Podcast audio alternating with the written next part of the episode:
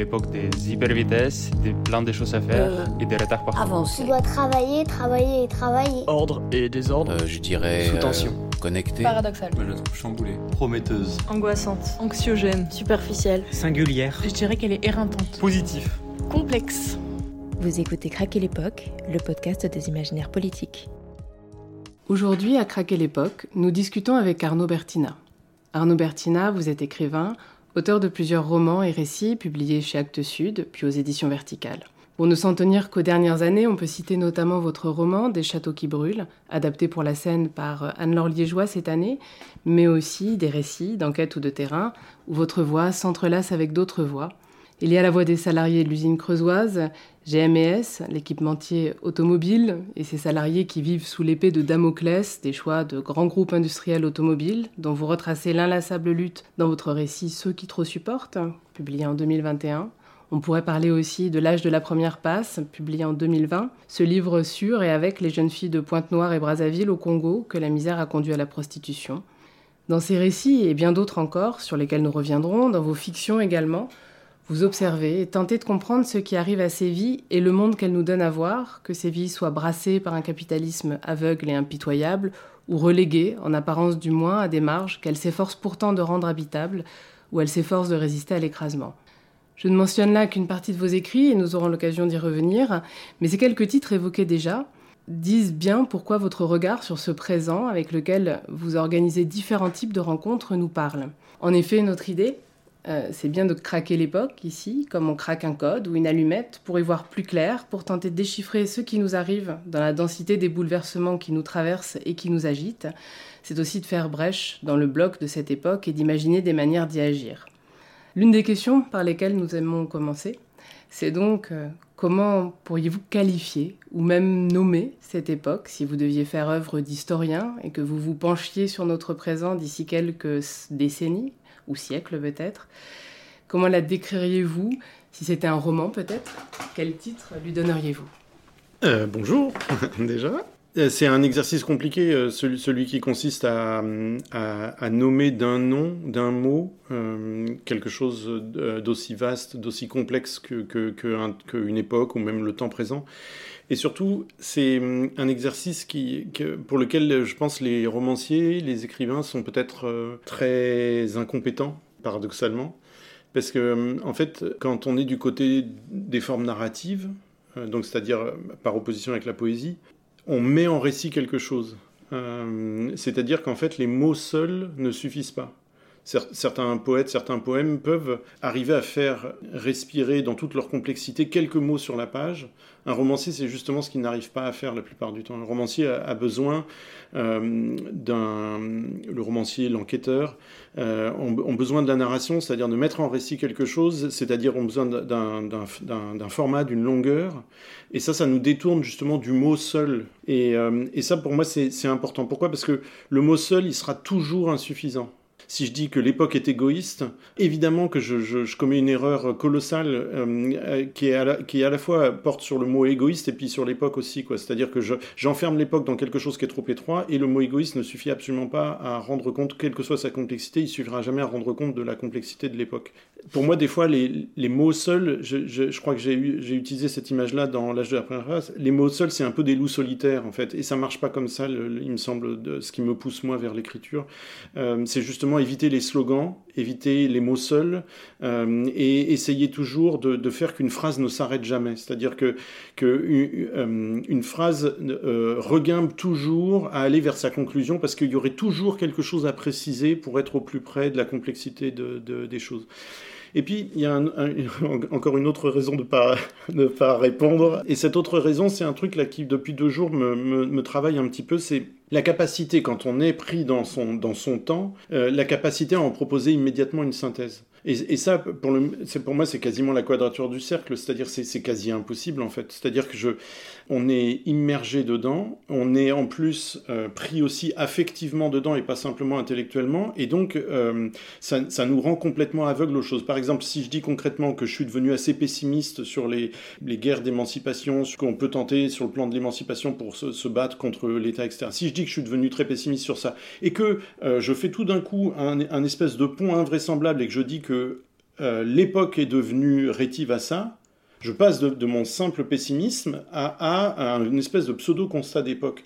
Et là, il y a une violence qui, est faite dans cette opération-là, qui à chaque fois me fout hors de moi, parce que souvent, justement, elle vient d'écrivains, et, qui ne font en fait que de parler d'eux, euh, quand ils font ce pont-là, euh, mais qui prétendent qu'ils parlent de l'époque. Euh, alors, par exemple, on aura le psychanalyste Michel Schneider qui avait fait un essai pour dire qu'aujourd'hui, le désir est mort.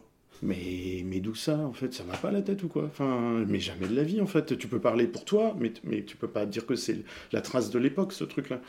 Donc, euh, euh, il y a aussi ce truc-là. Et résultat, il, me semble que c'est très difficile de, faire en direct cet effort de synthèse. En tout cas, moi, j'éprouve toujours beaucoup de mal à le faire. J'ai beaucoup de mal à dire, voilà, est-ce que l'époque est égoïste? Est-ce qu'elle est nihiliste? Est-ce qu'elle est, euh, est dans une impasse? C'est très compliqué.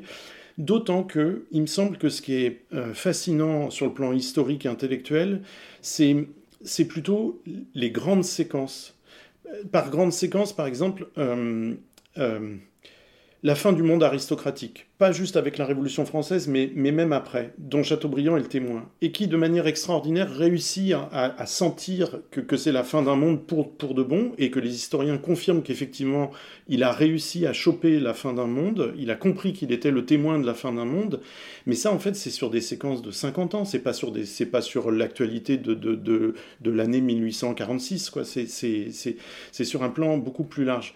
Et, et donc... Euh, puisque il me semble que intellectuellement je suis pas outillé pour arriver à, synthétiser comme ça en quelques mots euh, ou en un seul mot ou en un titre euh, euh, ce qui se passe dans l'époque. du coup, en tant que romancier, je fais l'effort exactement inverse, c'est-à-dire j'essaie de pas du tout chercher cette position de surplomb là et j'essaye de faire un travail qui est très compliqué parce qu'il est très impalpable, d'immersion complète dans les contradictions de mon temps, dans mes contradictions à moi, c'est-à-dire qu'est-ce que ça me fait d'être le témoin des choses dont, et de creuser ça, de creuser ça. Ça amène à un espèce de point de solitude, ça amène à, ne pas arriver à répondre à la question que vous me posez, euh, mais par contre c'est le pari que ensuite dans les livres se retrouveront justement ce qui, avait à choper du temps, ce qui avait à choper de cette époque-là. Mais, mais sur quoi j'aurais pas eu la main. Donc pardon, je réponds pas, mais, mais je dis comme j'ai l'impression quand même de, en répondant de, de, de, dire un truc sur euh, euh, l'endroit où se trouve la littérature, qui est, qui est justement c'est par incapacité euh, à être du côté des sciences humaines qui, au contraire, passent, les sciences humaines passent leur temps à faire ce travail de synthèse, là, mhm. de, dire, OK, il y a ça, il y a cette ligne de force, il y a cette autre, et ça, ça dessine ce croisement-là. L'écrivain, c'est essayer d'être encore plus myope et d'être encore plus collé aux choses, quoi, je, crois. Mhm. Mhm. Oui, avec la part aussi de, de, déplacement, de texte, en tout cas ce que, vous décrivez, de, toutes ces lignes, toutes ces trames qui peuvent qui peuvent, qui, font une époque et, dont vous tirez par moments des fils. Et, euh, peut-être que justement on peut euh, poser la question à une toute autre échelle que ce côté surplombant dont on et une autre position euh, de, cette première question en vous demandant cette fois-ci justement en assumant une absolue subjectivité et qui se prétend pas autre chose. Quel est le, dernier événement, la dernière chose qui vous a touché, à laquelle vous avez été sensible de cette époque, de ce présent? Euh, peut-être des choses vues dans les manifs contre la réforme des retraites. J'ai euh, par deux fois assisté à des choses qui me semblaient importantes et peut-être un petit peu neuve. Alors un petit peu neuve, c'est par exemple euh, par rapport aux manifs contre la loi travail. Dans les manifs contre la loi travail, il y a eu des très grosses tensions entre les manifestants traditionnels, le militant traditionnel et euh, le cortège de tête, les Black Blocs. C'est-à-dire qu'il était assez facile d'assister à des moments d'engueulade entre les manifestants traditionnels engueulant les Black Blocs euh, en, disant que voilà, ils pirataient la manif, qu'ils faisaient du tort à la cause, etc. etc., etc. Ça, je l'ai vu plusieurs fois, il y a 5-6 ans. Là, j'ai vu exactement l'inverse. C'est-à-dire, on ne leur dit plus rien, solidarité, on comprend que c'est un autre aspect de la lutte, on ne veut pas le faire nous-mêmes, ou on n'est plus capable de le faire nous-mêmes, ou on n'est plus capable de courir. Par contre, on ne fait plus la police à l'intérieur de la manif. Euh, là, je, me mets dans la voie du, manifestant traditionnel. Ça veut dire quoi? Ça veut dire qu'en fait, il y a un degré d'exaspération supplémentaire qui a été atteint. Ça veut dire que les, gens. Les manifestants traditionnels ne critiquent même plus euh, l'action violente. Alors ça, ça, ça m'a beaucoup, beaucoup surpris. Euh, ça veut dire que euh, maintenant, il a plus, j'ai plus vraiment vu de cortège de tête à proprement parler. J'ai vu le, le, cortège de tête être réparti de manière très homogène dans le reste de la manifestation. C'est-à-dire euh, manifester à côté de vieux, à côté de retraités, vieux et retraités qui ne fuyaient même plus les zones de violence, qui étaient capables de s'en approcher. Alors évidemment pas jusqu'à y participer, mais qui étaient capables de s'en approcher. Donc là, pour moi, c'était vraiment un indice. Donc ça, ça m'a beaucoup surpris. Je me suis dit, ah tiens, là, j'ai un indice clair de l'augmentation du seuil de colère de la, dans la part des gens qui manifestent. Et puis, je vais vous raconter une autre scène qui m'a beaucoup marqué. Un jour, euh, on approchait d'une zone de bagarre et euh, il y avait un manifestant que je pense beaucoup, beaucoup de gens ont vu dans les manifestations parisiennes, euh, handicapé, lourdement handicapé, de, des, jambes, les jambes complètement inertes, d'après ce que j'ai compris, et qui tient à manifester, non, elles sont pas complètement inertes, et, qui manifeste en poussant son propre fauteuil, mais très lentement, et ça lui coûte beaucoup, mais c'est très démonstratif de sa part. Il veut montrer qu'il est là et que c'est important d'être là, même dans son état. Un jour, euh, il y a une charge, il est souvent accompagné par un ou deux amis, et il y a une charge. Et donc tout le monde reflue en courant, et le, les amis et le type dans le, fauteuil se mettent tout de suite à gueuler en disant euh, courez pas parce que là vous êtes en train de courir vers moi et moi j'ai pas les moyens de courir et je vais, vous allez me renverser et ça va être la cata. Et donc lui et les amis ont, ont, vraiment engueulé ceux qui étaient en train de courir, dont moi, engueulé très clairement, très, très fortement. Et ben qu'est-ce que j'ai vu? Au lieu que les, les, gens en train de courir, qui, dont moi, euh, qui, on fuyait les, matraques, etc., le, au lieu de dire ouais, bah, c'est bon, mec, t'as rien à faire là, enfin, c'est pas, tu peux être à un, endroit, autre endroit de la manif, en fait. Ce qui pourrait venir spontanément et pas méchamment, et ben tout le monde s'est excusé et tout le monde a arrêté de courir. Alors que les flics, eux, continuaient de courir, c'est-à-dire que les, matraques étaient vraiment là à 10 mètres, quoi. Et ben ça, ça m'a énormément impressionné c'est-à-dire tous ces gestes de solidarité interne à la manif qu'on ne peut voir que si on va sur place et qui sont le signe d'une attention extrême, pour le coup je vais le dire de manière pompeuse, à toutes les formes de vie. C'est-à-dire, eh ben oui, nous, le monde qu'on défend, même cagoulé, même avec des morceaux de plate dans la main pour les balancer ou des cocktails Molotov, le monde qu'on défend est un monde infiniment plus doux et respectueux de tout le monde. Et là, je l'ai vu en acte. C'est pas un discours. C'est pas des gens qui, qui, qui, se branlent la nouille en, en, tenant des beaux discours. C'était très concret. C'était un vrai réflexe quasiment du corps. Euh, ah bah oui, effectivement, tu as raison, on arrête de courir. Et peu importe si on se prend un coup de matraque dans la colonne vertébrale qu'on n'aura pas vu venir, parce que on tourne le dos à ce moment-là aux flics. Voilà. Euh, voir ça, c'est pour moi, c'est des grands moments de, de politique incarnée. C'est pas du discours. Et alors, je ne sais pas si ça suffit à me rendre très optimiste, mais euh, je me dis, tiens, ça, c'est des, hum, voilà, c'est des vraies choses. Et donc, quand on s'imagine plus vertueux que ceux que l'on combat, par exemple les tenants de la, la réforme des retraites, eh ben, c'est pas, c'est pas des vains mots, quoi. C'est vrai. Il y a plus de vertu qui s'expriment à cet endroit-là, dans la manif. Justement, est-ce que c'est la question à laquelle je pensais euh, par la suite euh, reprenez un petit peu cette séquence, euh, ce moment qu'on a traversé, et, va tout à fait dans le sens de ce que vous disiez. On a, on a assisté, alors c'est vrai qu'on peut le prendre du côté négatif, à la fois à une répression, un mépris qui, lui, c'est peut-être manifesté de façon encore plus monolithique, un peu plus à chaque fois peut-être. Et alors, ce que vous décriviez, c'est vrai, c'est ces moments de, solidarité, de corps qui se, créent. Et, euh, et, j'avais alors envie aussi de, de parler peut-être de ce moment d'hiver où on a eu ces rassemblements spontanés, sauvages, qui viennent compléter en fait ce que vous décriviez où euh, on peut avoir le sentiment que s'inventer peut-être aussi, euh, vous qui êtes attentif et qui avez vu dans différents lieux finalement des façons de, résister, d'inventer des formes, euh, on avait peut-être le sentiment d'assister à quelque chose qui était encore, encore nouveau par rapport aux manifestations traditionnelles et au cortège de tête, de, de, moins, de plus inattendu, de plus léger, un peu informe et très vivant pendant ce temps où, où c'était encore possible. quel a été votre sentiment là-dessus? Oui, bah ça c'est toujours le, le, même, quoi. C'est-à-dire que la manif sauvage, elle, euh, elle met en branle toujours les mêmes, euh, le même type de corps, le même type de, réflexe et de vitalité. Euh, c'est pas propre à la séquence contre les retraites, mais ce truc-là, c'est le truc qui est quasiment systématiquement non représenté. Alors non représenté par les médias, ça c'est évident, non représenté par la littérature, c'est, euh, je crois pas me tromper en disant que aussi c'est non représenté, quoi. Ce, truc existe rarement. Pourquoi c'est non représenté bah Parce que c'est le truc le plus enthousiasmant du monde, quoi. C'est-à-dire que si on filmait une manif sauvage de l'intérieur, euh, on donnerait à tout le monde envie de, participer, quoi. Donc il faut surtout pas que ça se sache, quoi. Il faut, il faut surtout pas que ces corps qui se libèrent, qui euh, se réapproprient la rue, qui sont ultra joueurs, parce qu'il y a, y a une énergie de rire et d'appétit de, qui s'exprime dans la manif sauvage qui est, sublime. Quoi. Euh, donc c'est pas le corps en colère, euh, c'est au contraire, c'est le, le, corps qui exulte à ce moment-là et qui se découvre 100 fois plus vif et malin et joueur que le reste du temps. C'est-à-dire que dans la confrontation avec les autres, dans la confrontation avec les autres corps, dans le fait de faire courir la police, dans le fait d'être à un endroit où ça n'est pas prévu, pour lequel on n'a pas demandé l'autorisation à la préfecture, etc., c'est que des choses qui, explique un épanouissement instantané. Et, donc ça, c'est le, pire message que pourraient envoyer euh, le, les manifestants euh, aux forces de répression. C'est euh, vous ne m'avez pas.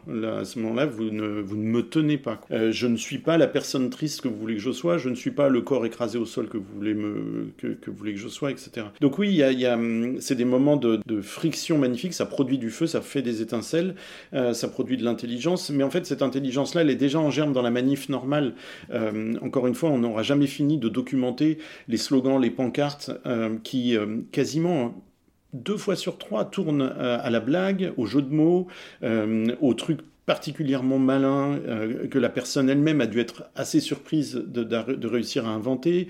Euh, là dernièrement, j'ai photographié, mais je vais mal le redire, mais j'ai photographié sur le, le, en face du lycée Victor Duruy, boulevard des Invalides. Il y a quelqu'un qui avait sur le mur de, de l'Institut des aveugles, il y a quelqu'un qui a tagué une incroyable phrase et c'était dans chaque ministre un cœur qui bat ses semblables. C'est fantastique parce que évidemment ça renvoie à la littérature, mais en même temps c'est en la bricolant et, en même temps ça débouche sur, sur quelque chose de pertinent et d'incisif, etc. Donc on est gagnant sur tous les plans.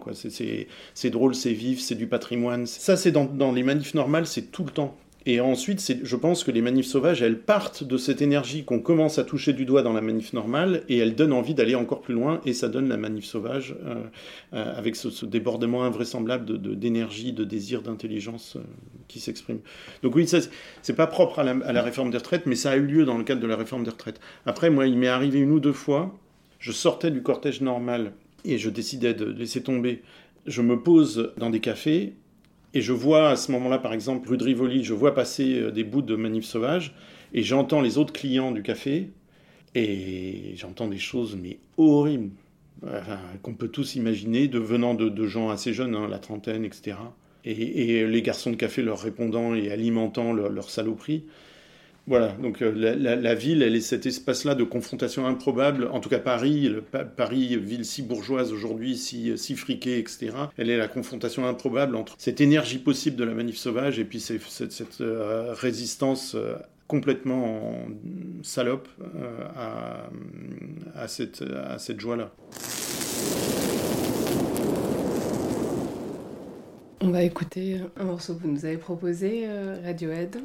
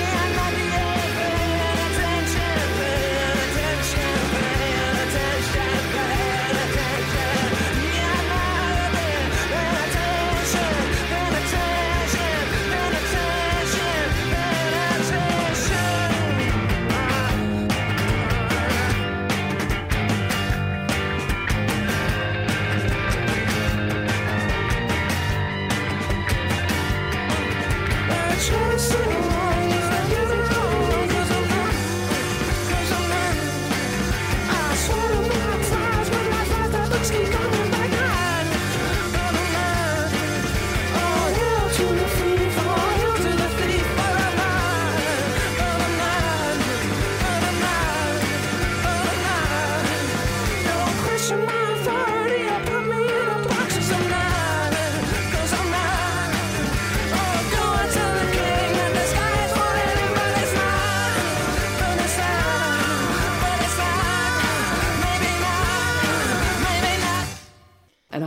Euh, vous nous avez donc proposé cette euh, chanson de, Radiohead. Est-ce que vous pouvez euh, nous en dire quelques mots et peut-être la façon dont elle s'articule à ce qu'était notre propos? Euh, oui, alors bon, c'est un choix un petit peu convenu. Un Radiohead, c'est pas pas un truc de niche, euh, euh, mais j'avoue, j'aime énormément cette chanson. Je l'aime pour tout ce qui fait euh, la force de Radiohead, quoi. C'est-à-dire euh, ce mélange d'énergie brute, quoi, de mec qui est bien énervé. euh, voilà, il y a un son incroyable, euh, il y a un- une tension, je trouve, euh, physique dans la chanson que j'adore. Et puis ça se mélange toujours chez Radiohead avec euh, euh, une espèce d'élan un peu lyrique, etc. Que, voilà, ce cocktail-là, moi, il, me- plaît toujours beaucoup, beaucoup chez eux. Et, euh, et puis bon, celle-là, les, les paroles sont, euh, sont pas anodines, quoi. Elles, euh, elles renvoient justement à, un peu un monde euh, décrit par Orwell. Tout la question des, discours manipulés, du, trucage dans la langue, d'arriver à faire dire une chose à la place d'une autre, d'arriver à faire mentir le langage, ce qui suppose ensuite qu'il y ait des contre-feux. et moi, c'est ce, ce dont je me suis beaucoup rendu compte en travaillant sur le- les GMS et le livre Ceux qui trop supportent, c'est que les cabinets ministériels, les grandes entreprises, CAC 40, etc., dépensent des fortunes, payent des cabinets de communicants pour forger des éléments de langage. À côté de ça, les mêmes personnes, c'est-à-dire le pouvoir politique, le pouvoir industriel, euh, dénigrent les arts, la littérature, puis plus d'un deux siècles en disant voilà, c'est de la poésie, euh, mais en fait, ils savent très bien qu'ils mentent quand ils disent ça, parce que justement, eux dépensent des fortunes, des millions d'euros, pour forger des mots nouveaux, pour faire que certains mots ne puissent plus être utilisés, qu'on perde certains mots. Et donc là, y a- ça veut dire quoi? Ça veut dire qu'ils estiment que la, première zone de combat, le premier combat immédiat, il est d'abord là. Il est d'abord là dans le champ des représentations, il est d'abord dans la capacité à utiliser des mots pour décrire la réalité ou non. Et donc je me dis, bah, alors dans ce cas-là, tous les gens qui travaillent le langage, depuis euh, les, universitaires, les auteurs de chansons, le- les poètes, le- le- les romanciers, etc., ben, en fait, on est tous extrêmement compétents pour aller sur ce terrain-là. C'est-à-dire pour, pour dire, ah non, attention, ce mot-là, là, ça ne veut pas dire du tout ce que vous êtes en train de lui faire dire. Ou attention, vous en train de faire disparaître ce mot-là, euh, etc. Donc je donne un exemple très simple. Il y a les indemnités de licenciement, et moi un jour, je me suis entendu dire prime de licenciement. Et en fait, quand on, quand on tend l'oreille, ce, mot prime de licenciement, il est assez courant. Et évidemment que ça n'est pas une prime, évidemment que c'est une indemnité. Il y a eu blessure, il y a eu, violence, il y a eu, euh, il y a eu vol, et donc il faut qu'il y ait indemnité. Euh, la prime, ce serait, ça- voilà, ce serait presque, bah, c'est un succès ton licenciement, donc tiens, tu vas toucher une prime. Donc voilà, voilà comment rendre le langage, voilà où, pour- voilà où est-ce qu'il y a de la guerre dans le langage, quoi. Et, et, hum, donc c'est pas une obligation qui est faite aux écrivains ou aux poètes de répondre à cette manipulation du langage, mais ils ont la possibilité, étant normalement des experts de ce qui se passe dans l'oreille quand on prononce certains mots, ils ont la possibilité d'essayer de, de répondre pied à pied au langage des communicants et au langage de, de- de- de la politique. Merci beaucoup Arnaud. On se retrouve la semaine prochaine pour continuer cette discussion. Craquer l'époque est un podcast produit par Radio Radio en partenariat avec Collatéral. Et cet épisode a été réalisé par Pauline Hachette.